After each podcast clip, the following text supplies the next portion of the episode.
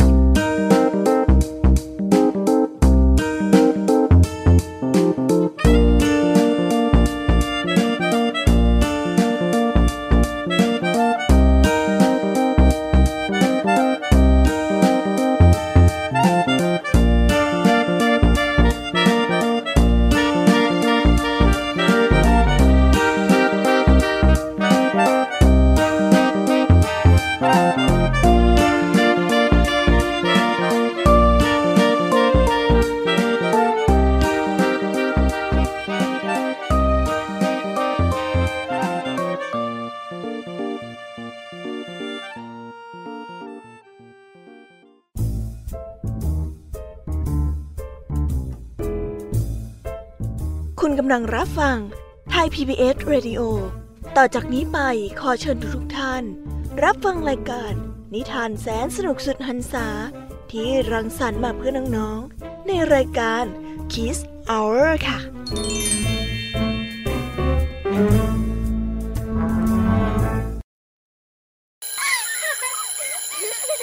โรงเรียนเลิกแล้วกลับบ้านพร้อมกับรายการ Kiss Hours โดยวัญญาชยโย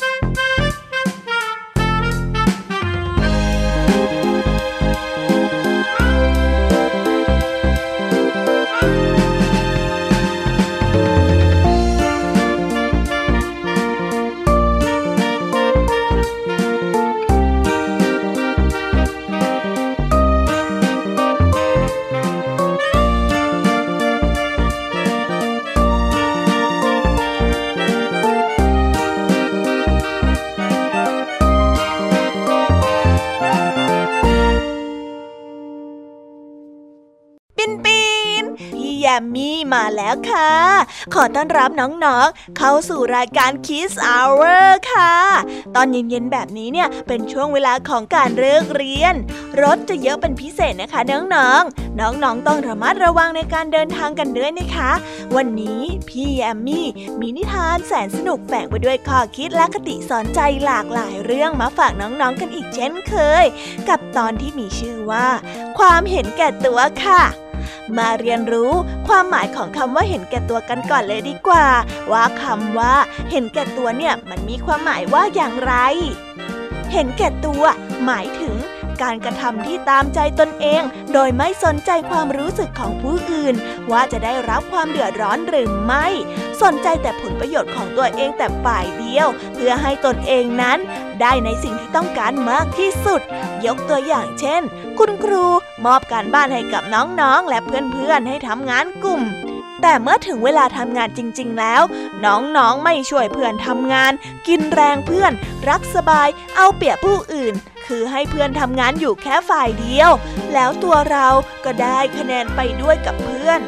แบบนี้เรียกว่าเห็นแก่ตัวนะคะ เป็นสิ่งที่คนในสังคม หรือว่าเพื่อนๆไม่สามารถยอมรับได้ อีกหน่อยก็จะส่งผลให้ไม่มีใครอยากจะทำงานร่วมกลุ่มกับเราอีก หรือไม่อยากจะเล่นกับเราไปเลยก็ว่าได้ เรียกง่าย ๆว่า ไม่มีใครครบไม่มีใครต้องการนั่นเองค่ะ แล้วนิสัยเห็นแก่ตัวเนี่ยเกิดจากอะไรกันบ้างนะ เกิดได้หลายสาเหตุเหมือนกันนะคะ เช่น เกิดจากสภาวะแวดล้อมที่เราอาศัยอยู่ สิ่งต่างๆ รอบข้างที่มีการแข่งขันสูง การแข่งขันเป็นสิ่งที่ดีนะคะ แต่หากเราอยู่ในจุดที่ต้องการเอาชนะผู้อื่นด้วยวิธีการที่ผิดๆความเห็นแก่ตัวก็จะเกิดขึ้นมากับเรา หรือเกิดจากจิตใต้สำนึกของเราเองที่ไม่รู้จักพอ ชอบเอาชนะ บริหารจัดการตัวเองไม่ได้ และก็ทำให้กลายเป็นคนที่เห็นแก่ตัวได้เหมือนกันค่ะ วิธีแก้ก็คือ ต้องรู้จักเปิดใจให้กว้าง นึกถึงจิตใจของผู้อื่น หากการกระทำของเราส่งผลร้ายให้กับผู้อื่น เราก็ไม่ควรที่จะกระทำนะคะ ต้องรู้จักการแบ่งปันและเป็นผู้ใหญ่อย่างจริงใจค่ะและในวันนี้พี่แยมมี่ก็มีนิทานมาฝากน้องๆกันอีกเช่นเคย กับนิทานคุณธรรมจากครูไหวใจดี เรื่องนกกระตัวเจ้าปัญญา และเรื่องลากับลอกค่ะ พี่แยมมี่เล่าให้ฟัง ก็มาพร้อมกับนิทานอีสบสามเรื่องสามรสด้วยกัน ได้แก่เรื่อง หนูสามตัว ลาใจดำและเรื่องส่วนแบ่งของสิงโต นิทานสุภาษิตจากลุงทองดีในวันนี้ ก็จะมาอธิบายความหมายของคำว่าทำนาบนหลังคน และเล่านิทานสนุกๆให้เจ้าจอยฟัง เพื่อจะได้เข้าใจได้ง่ายขึ้นละค่ะ มาดูกันค่ะว่า วันนี้เนี่ยเจ้าจอยจะเข้าใจกันหรือเปล่า และปิดท้ายกับนิทานเรื่อง เต่ากับลิง โดยพี่เด็กดีจากทางบ้านอีกเช่นเคยค่ะ รู้แบบนี้แล้วเด็กๆอย่ารอช้า รีบตามพี่ยามีไปฟังนิทานกันเลยค่ะ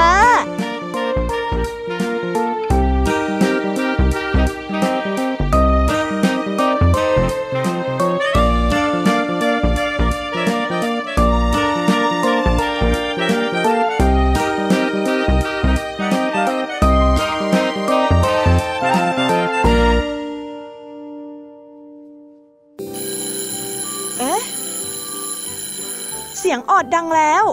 อุ้ยต้องไปเข้าเรียนแล้วล่ะค่ะ ไม่รอช้า เรา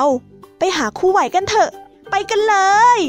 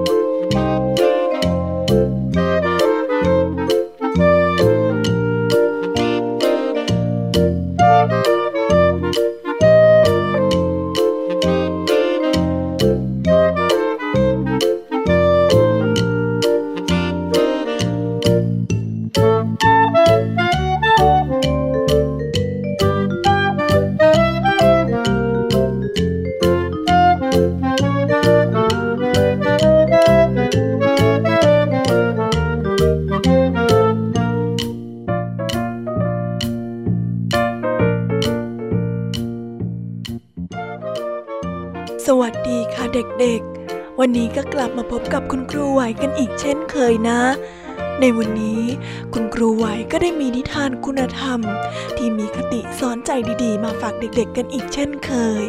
อยากจะรู้กันไหมเอ่ยว่านิทานเรื่องแรก ที่คุณครูไหวนำมาเสนอในวันนี้คือเรื่องอะไร ถ้าเด็กๆ อยากรู้กันแล้ว เราไปฟังนิทานเรื่องแรกจากคุณครูไหวกันได้เลยค่ะ นิทานเรื่องแรกในวันนี้ ครูไหวขอเสนอเรื่อง นกกระตั้งเจ้าปัญญา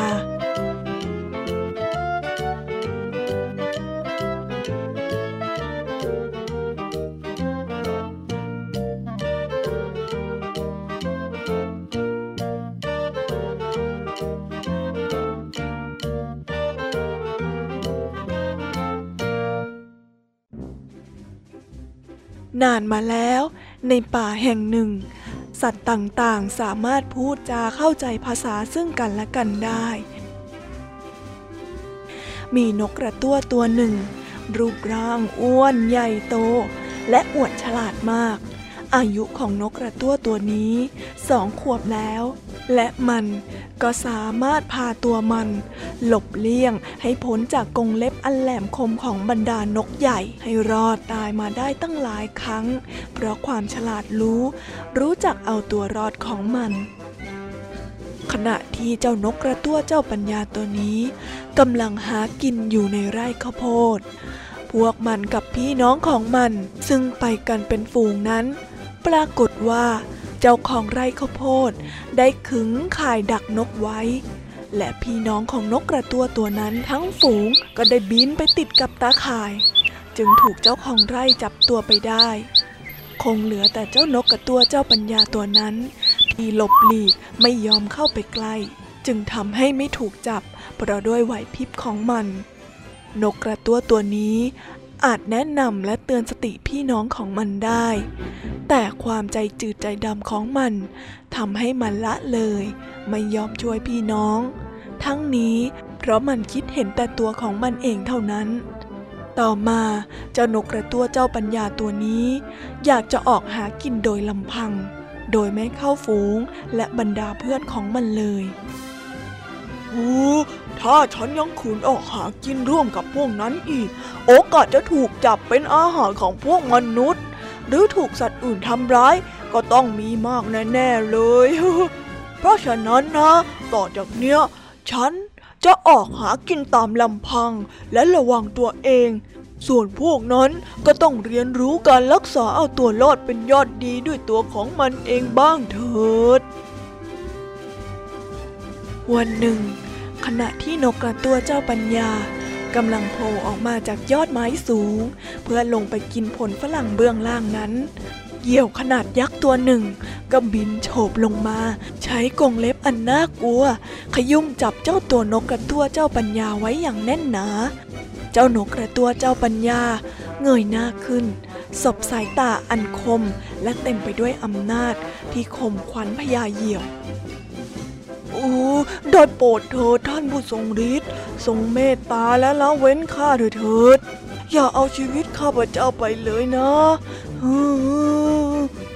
มันธุระอะไรของข้าล่ะที่จะต้องปล่อยเจ้า ถ้าท่านเมตตาและปล่อยข้าให้เป็นอิสระ ข้าพเจ้าจะเป็นผู้นำทาง พาท่านไปจับเจ้าพวกฝูงนกของข้าเลย เมื่อพญานกผู้ทรงพลังได้ยินเช่นนั้นก็สายหน้า แล้วพูดว่า ข้าจะไม่ไว้ชีวิตเจ้า เพราะเจ้าไม่ควรได้รับความกรุณาปาณีใด ๆ ทั้งสิ้น เจ้ามีจิตใจชั่วร้ายมาก มากถึงขนาดที่จะทรยศพวกเดียวกันได้ เจ้านกกระตัวเจ้าปัญญาก็พบกับจุดจบของชีวิต ที่เห็นแก่ตัวของมันเพียงเท่านั้น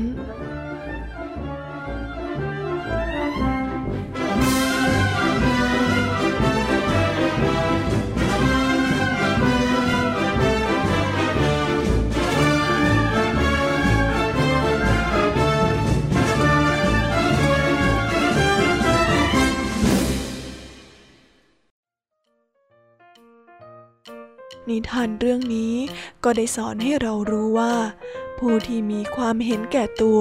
ใจจืดใจดำอาจเอาตัวรอดไปได้แค่พักหนึ่งเท่านั้น แต่ในตอนปลายก็จะต้องรับโทษ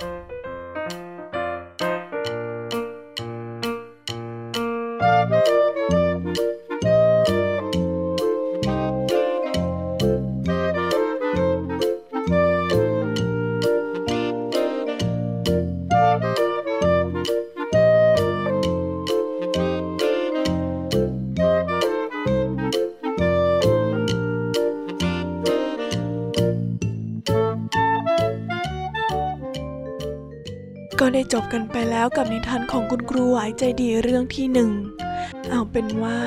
เรามาต่อกันในเรื่องที่สองกันเลยนะคะ ในนิทานครูไหวใจดีเรื่องที่สองขอเสนอเรื่อง ลากับล่อ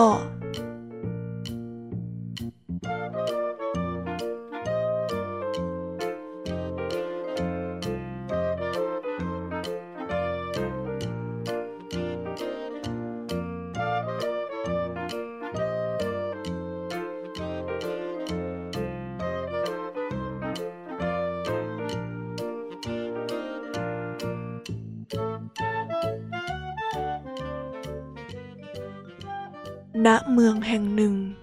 พ่อค้าต้องนำสินค้าไปขายที่ต่างเมือง จึงใช้ลากับล่อในการบรรทุกของและการเดินทาง เจ้าลานั้น เมื่อเห็นว่าตนบรรทุกของได้มากกว่าล่อถึงสองเท่า ก็รู้สึกโกรธมาก มันคร่ำครวญว่าล่อนั้น ได้กินอาหารมากกว่ามันถึงเท่าตัว แต่กลับบรรทุกของน้อยกว่ามันข้าบรรทุกของหนักกว่าเจ้ามากนัก แต่เจ้า กลับได้กินอาหารมากกว่าข้าเป็นเท่าตัว เฮ้ย มันไม่ยุติธรรมสำหรับข้าเอาซะเลย เมื่อเดินทางต่อไปได้สักพัก เจ้านายของมัน เห็นว่าลาคงจะบรรทุกน้ำหนักขนาดนี้ต่อไปไม่ไหวแน่ จึงเอาข้าวของบนหลังของลาส่วนหนึ่ง ไปไว้บนหลังลอต่อมาไม่นาน เจ้านายของมัน ก็เห็นว่าลา เริ่มจะหมดแรง มีทีท่าว่าจะเดินต่อไปไม่ไหว จึงเอาข้าวของบนหลังของลาอีกบางส่วน ไปไว้บนหลังของล่อ เพื่อให้บรรทุกไว้ ท่าทางเจ้าลาคงจะแบกต่อไม่ไหว แบ่งไปให้ล่ออีกก็แล้วกัน และในที่สุดเจ้านายของมันก็เอาข้าวของทั้งหมดไปไว้บนหลังล่อ ล่อมองเจ้าลา ที่เดินตัวปลิวด้วยหางตาและพูดว่า เอ้ยทีเนี้ยเจ้าจะพูดอะไรอีกล่ะ ข้าไม่สมควรที่จะได้กินอาหารมากกว่าเจ้าสองเท่าอย่างนั้นเหรอ เจ้าลาเห็นแก่ตัว เมื่อตนได้ผลประโยชน์มากกว่า ก็ไม่พูดอะไรออกมา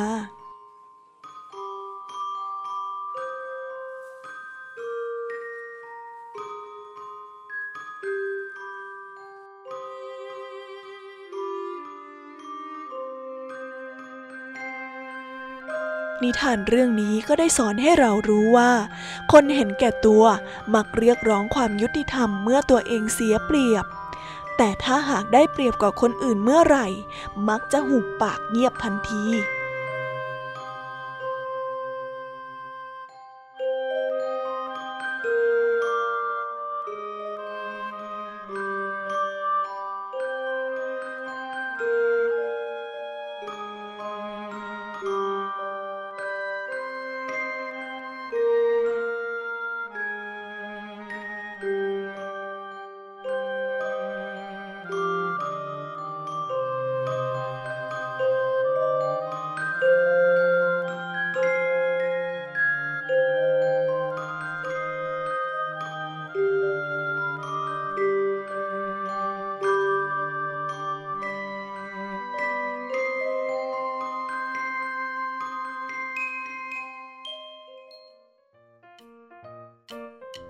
และในวันนี้นิทานของคุณครูไหวใจดีทั้งสองเรื่อง ก็ได้จบลงแต่เพียงเท่านี้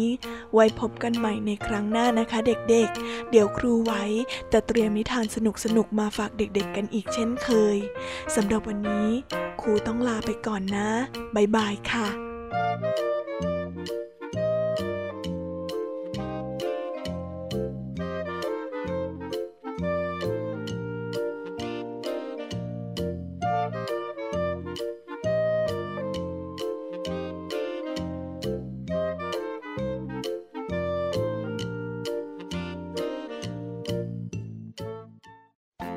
ไปเป็นที่เรียบร้อยแล้วนะคะ กับนิทานคุณธรรมจากครูไหวใจดีทั้งสองเรื่อง น้องๆคนไหนมีนิสัยเหมือนกับเจ้าลา และเจ้านกกระตั้วเจ้าปัญหา เอ้ย เจ้าปัญญา ต้องปรับปรุงตัวใหม่นะคะ ไม่เช่นนั้นเนี่ยจะมีแต่คนไม่ชอบเอานะพี่แยมมี่มีตัวอย่างของคนที่เห็นแก่ตัวมาให้น้องๆฟังกันอีก ไปติดตามกับช่วงพี่แยมี่เล่าให้ฟังกันต่อเลยค่ะ ไปไปไป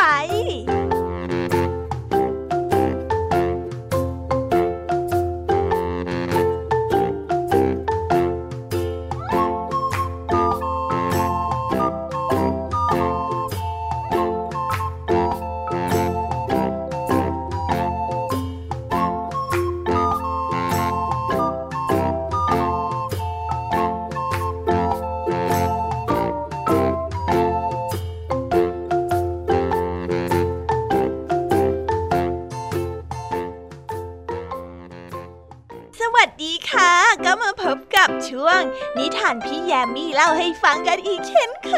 ย และในนิทานเรื่องแรกที่พี่แยมมี่จะนำมาเสนอในวันนี้นั่นก็คือเรื่อง หนูสามตัว ถ้าพร้อมแล้วเราไปฟังกันเลยค่ะ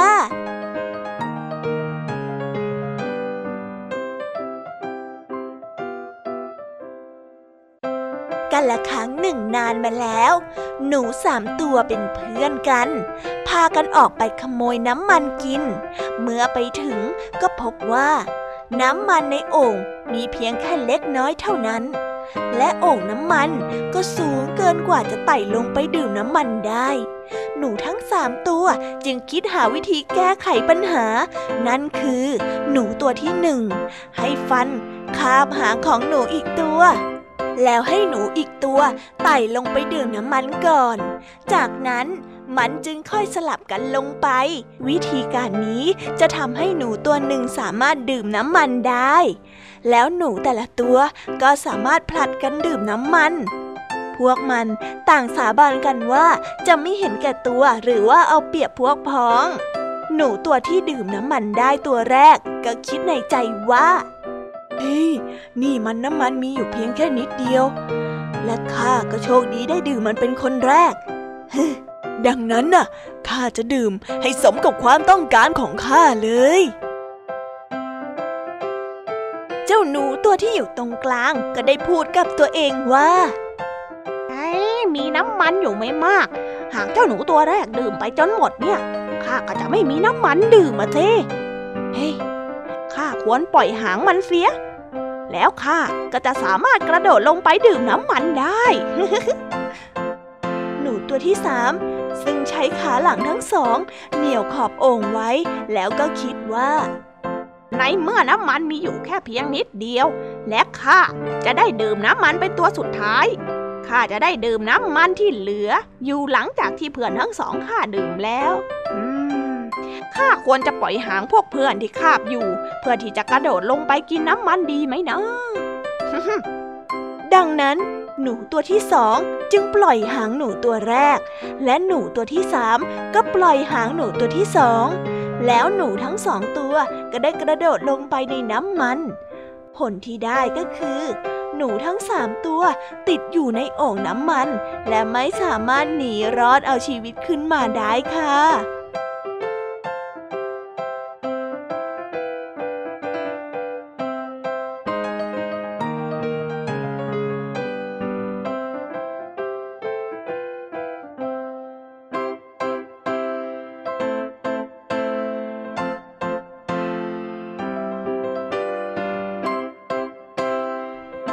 านเรื่องนี้ก็ได้สอนให้เรารู้ว่า การเห็นแก่ประโยชน์เพียงตนเองนั้น จะนำพามาซึ่งความเดือดร้อนค่ะ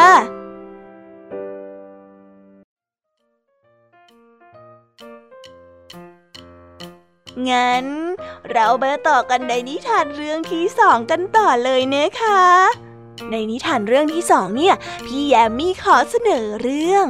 ลาใจดำ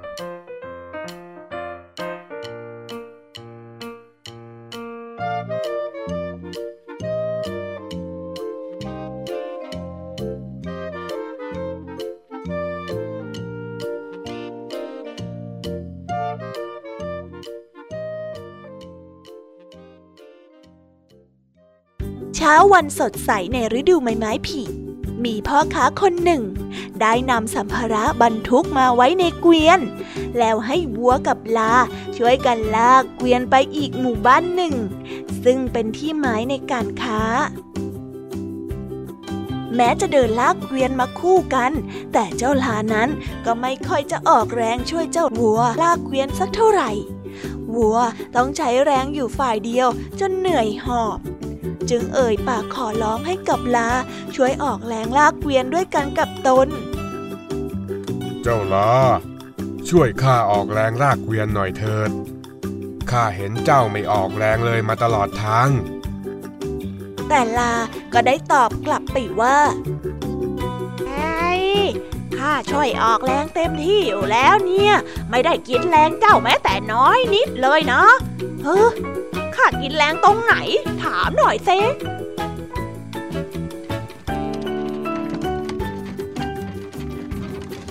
เจ้าวัวผู้น่าสงสารนั้น ออกแรงลากเกวียนตามลำพัง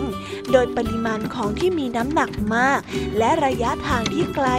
ทำให้วัวที่ลากเกวียนมาโดยตลอด เกิดขาหัก และสิ้นใจไปในที่สุด พ่อค้าจึงแร่เนื้อวัว ใส่เกวียนและบรรทุกทำให้ในขณะนั้น เกวียนมีน้ำหนักมากเพิ่มขึ้นกว่าเดิม หลายเท่าตัว และก็ให้เจ้าลาลากไป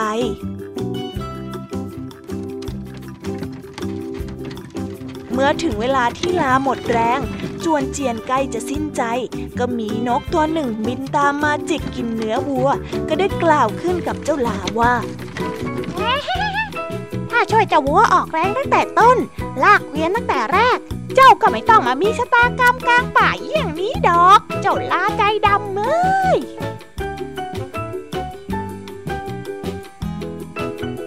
นิทานเรื่องนี้ก็ได้สอนให้เรารู้ว่า ผู้ที่ไม่เคยคิดจะช่วยเหลือเกื้อกูล แต่คิดจะเอาเปรียบผู้อื่นล่ำไป ย่อมได้ภัยแก่ตัวเองในที่สุดค่ะ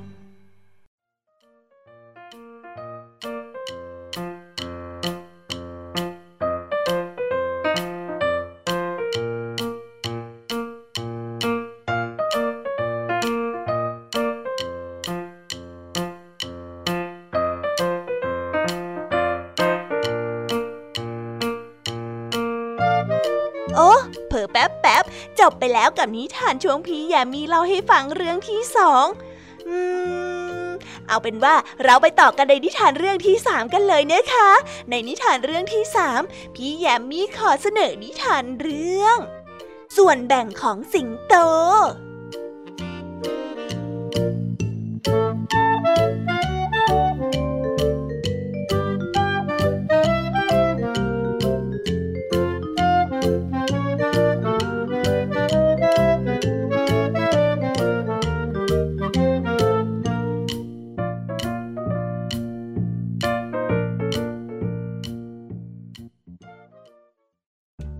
ั้งหนึ่งนานมาแล้ว สิงโตออกล่าเหยื่อ พร้อมกับเจ้าสุนัขจิ้งจอก หมาป่าและอีกา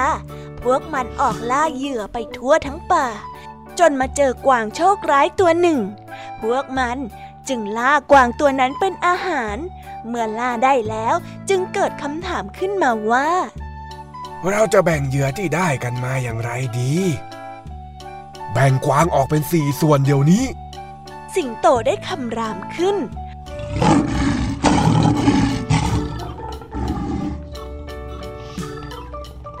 ดังนั้น สัตว์ตัวอื่นจึงถลกหนังกวาง และแบ่งเนื้อออกเป็นสี่ส่วน ตามคำสั่งที่เจ้าสิงโตพูด จากนั้นสิงโตก็ก้าวออกมายืนตรงหน้า แล้วประกาศคำตัดสินว่า ส่วนแรกของข้า สำหรับในฐานะที่ข้าเป็นราชาแห่งสัตว์ป่า ส่วนที่สองเป็นของข้าในฐานะผู้ตัดสิน ส่วนที่สามก็เป็นของข้าในฐานะที่ข้ามีส่วนล่าเหยื่อมาได้ เอาละสำหรับส่วนที่สี่ข้าก็อยากรู้เหมือนกัน ว่าใครจะกล้าแตะต้องมัน สุนัขจิ้งจอก หมาป่าและอีกา ต่างก็ต้องพากันนิ่งเฉย เพราะเกรงกลัวในอำนาจของสิงโตจึงไม่กล้าทำอะไร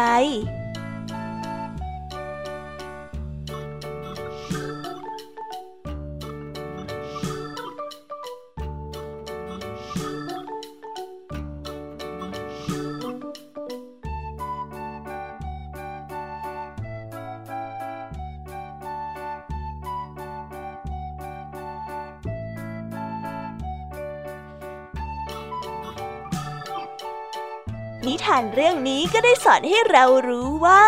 คนเห็นแก่ตัวมักมีข้ออ้างในการเอาเปรียบผู้อื่นเสมอค่ะ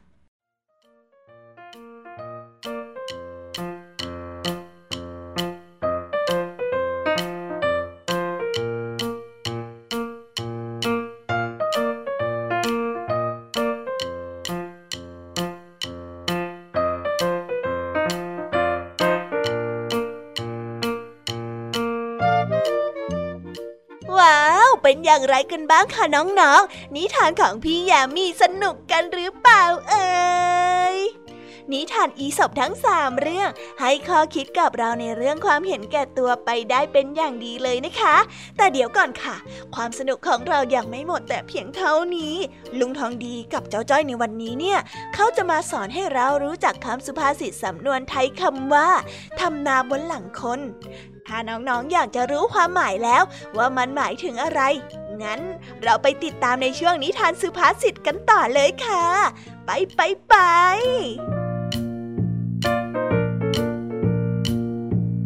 นิ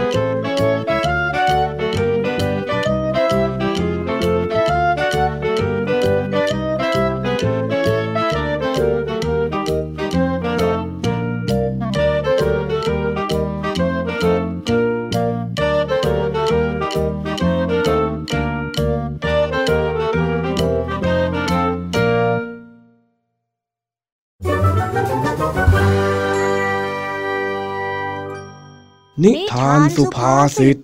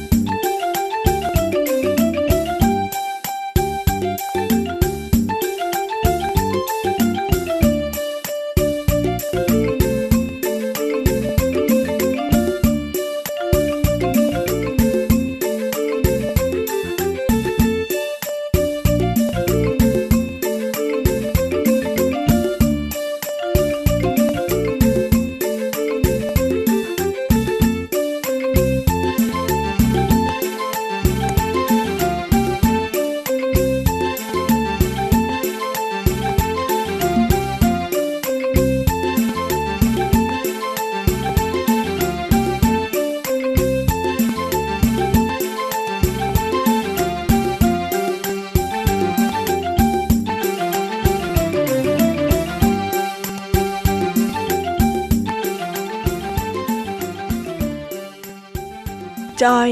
เดินยิ้มกุ้มกลิ่ม หอบขนมมานั่งกินเล่นที่บ้านของลุงทองดี อ้าวอ้าวไอ้จ้อย ไปขนของขนขนมของใครเข้ามาเยอะแยะละนั่นนะเออไอแดงมันให้มานะจันลุง กินด้วยกันไหมจ๊ะ ไม่ละไม่ละ มีแต่ขนมขบเคี้ยว ของแข็งแข็งๆทั้งนั้นข้าเคี้ยวไม่ไหวหรอก โอ้ ก็แก่แล้วละสิลุงน่ะเออ แม่ ไอ้หลานคนนี้ ยังไงก็กินน้อยๆล่ะ เดี๋ยวฟันมันจะผุเอาซะหมด แล้วนี่ไอ้แดงมันใจดีอะไร มันถึงให้ขนมเองมาเยอะแยะแบบนี้ล่ะฮะเปล่าหรอกลุง ตอนแรกอะจ้อยก็ขอมันกิน มันไม่ให้จ้อยหรอกอ้าวแล้วมันยังไงของเองเนี่ยฮะ สรุปว่าให้หรือไม่ให้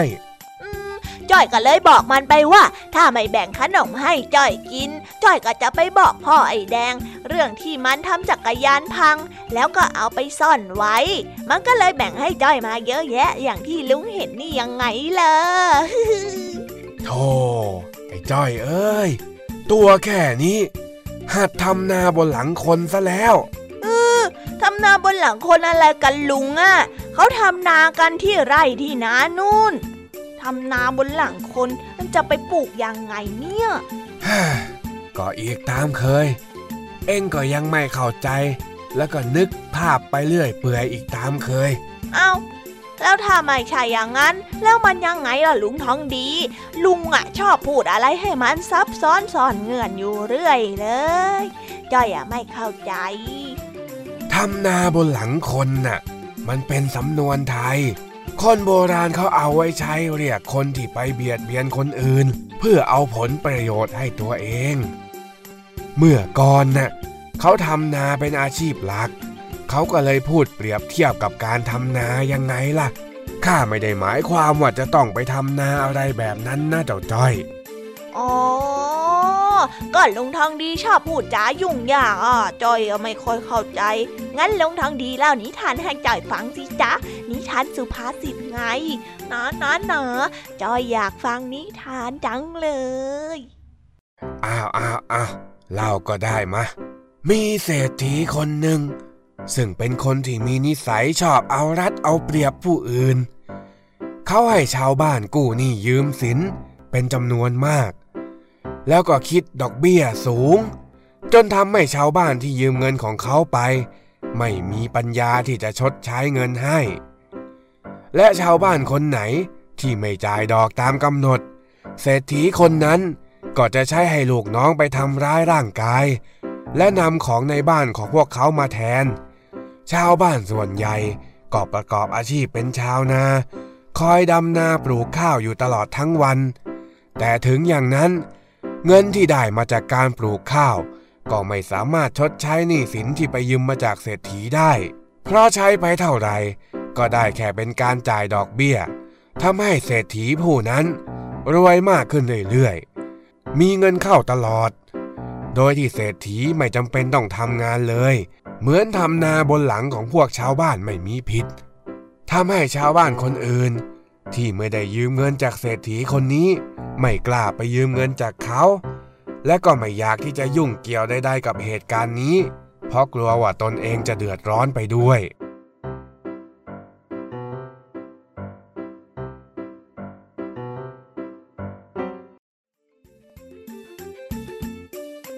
อ๋อ อย่างนี้นี่เองจ้อยเข้าใจแล้ว เออเอาแล้วนั่นเองจะไปไหนอีกล่ะนะเจ้าจ้อย จ้อยจะไปบอกพ่อไอ้แดงเรื่องจักรยานจ้ะลุง จ้อยจะไม่ทำนาบนหลังใครแล้ว เออ เข้าใจจริง ๆ หรือเปล่านะฮะเจ้าจ้อย มันเข้าใจอย่างไงของมันนะฮะข้าแล้วแอบลุ้นกับเองจริง ๆ ไปแล้วนะลุง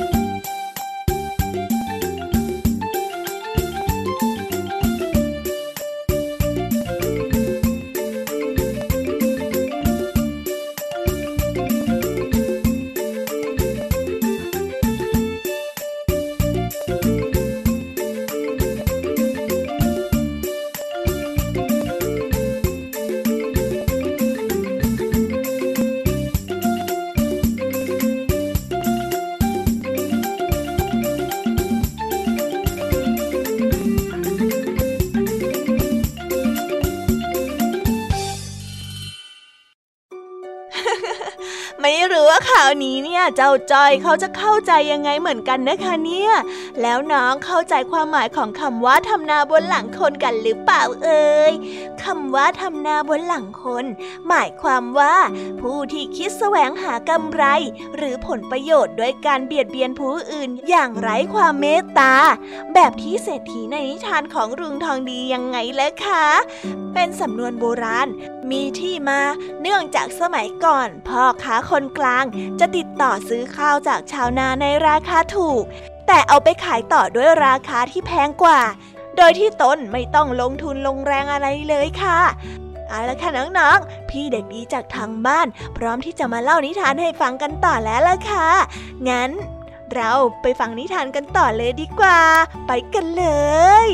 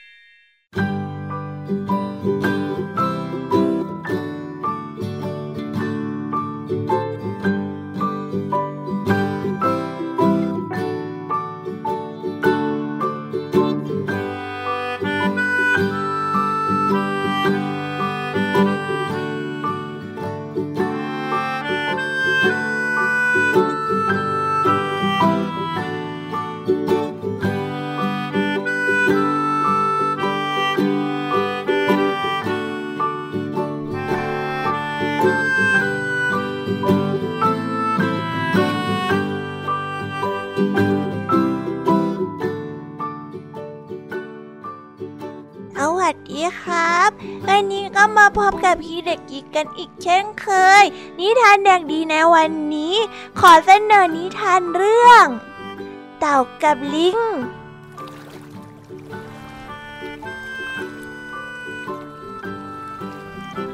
กันละครั้งหนึ่ง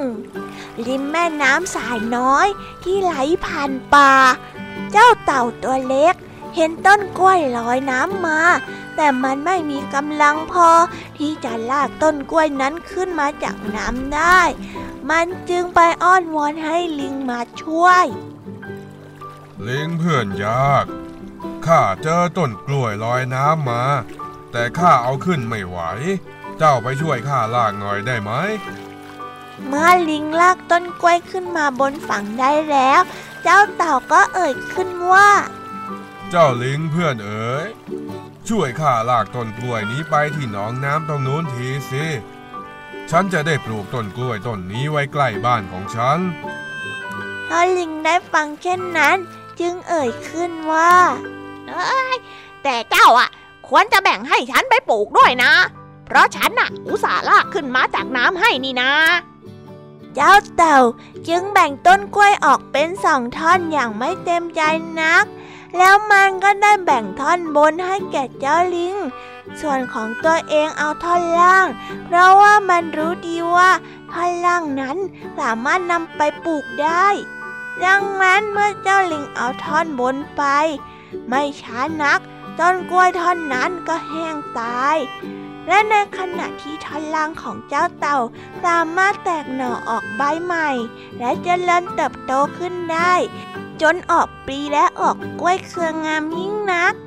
แต่เจ้าเต่าไม่มีปัญญาที่จะปีนขึ้นไปเก็บผลกล้วยสุกลงมากินได้ จึงได้ไปอ้อนวอนขอความช่วยเหลือจากเจ้าลิงอีกครั้ง คราวนี้เมื่อเจ้าลิงได้ปีนขึ้นไปบนต้นกล้วย มันก็เลยได้นั่งเด็ดผลกล้วยมากินอย่างอร่อยอร่อย และเจ้าเต่าก็ได้ตะโกนขึ้นไปว่า เก็บกล้วยลงมาก่อนสิจ้าเพื่อนลิงเอ๋ย เดี๋ยวฉันจะแบ่งให้เจ้าไปกินที่บ้าน แต่เจ้าลิงกลับหัวเราะแล้วได้ตอบกลับว่าอ่าจิกจิกจิกลืมสิเถอะเจ้าเต่าใจดำขืนฉันเก็บกล้วยลงไปให้เจ้า เจ้าก็ใช้อุบายเอาไปคนเดียวนั่นแหละ คนอย่างเจ้าน่าไม่มีน้ำใจ หลอกให้ฉันน่ะ เอาท่อนยอดไปปลูก ไม่คิดจะมีน้ำใจตอบแทนกันบ้างเลย ฉันไม่เชื่อใจแกอีกแล้วว่าแล้วเจ้าลิงก็เด็ดกล้วยมากินอย่างอร่อยอร่อย จนกระทั่งหมดเครือเลยทีเดียว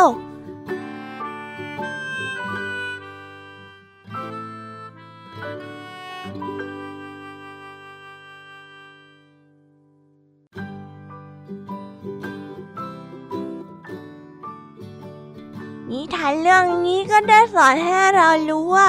เมื่อคิดเอาเปรียบผู้อื่นได้ สักวันก็ต้องถูกผู้อื่นเอาเปรียบได้เช่นกัน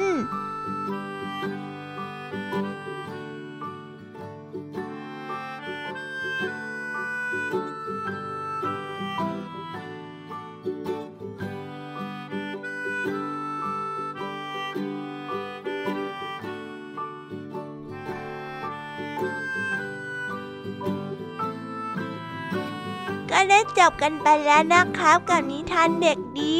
สนุกกันไหมเอ่ยถ้าสนุก เดี๋ยวพี่เด็กดีจะนำนิทานมาฝากน้องๆกันอีกเช่นเคยนะงั้นสำหรับวันนี้พี่เด็กดีก็ต้องขอตัวลากันไปก่อน ไว้พบกันใหม่ สวัสดีครับ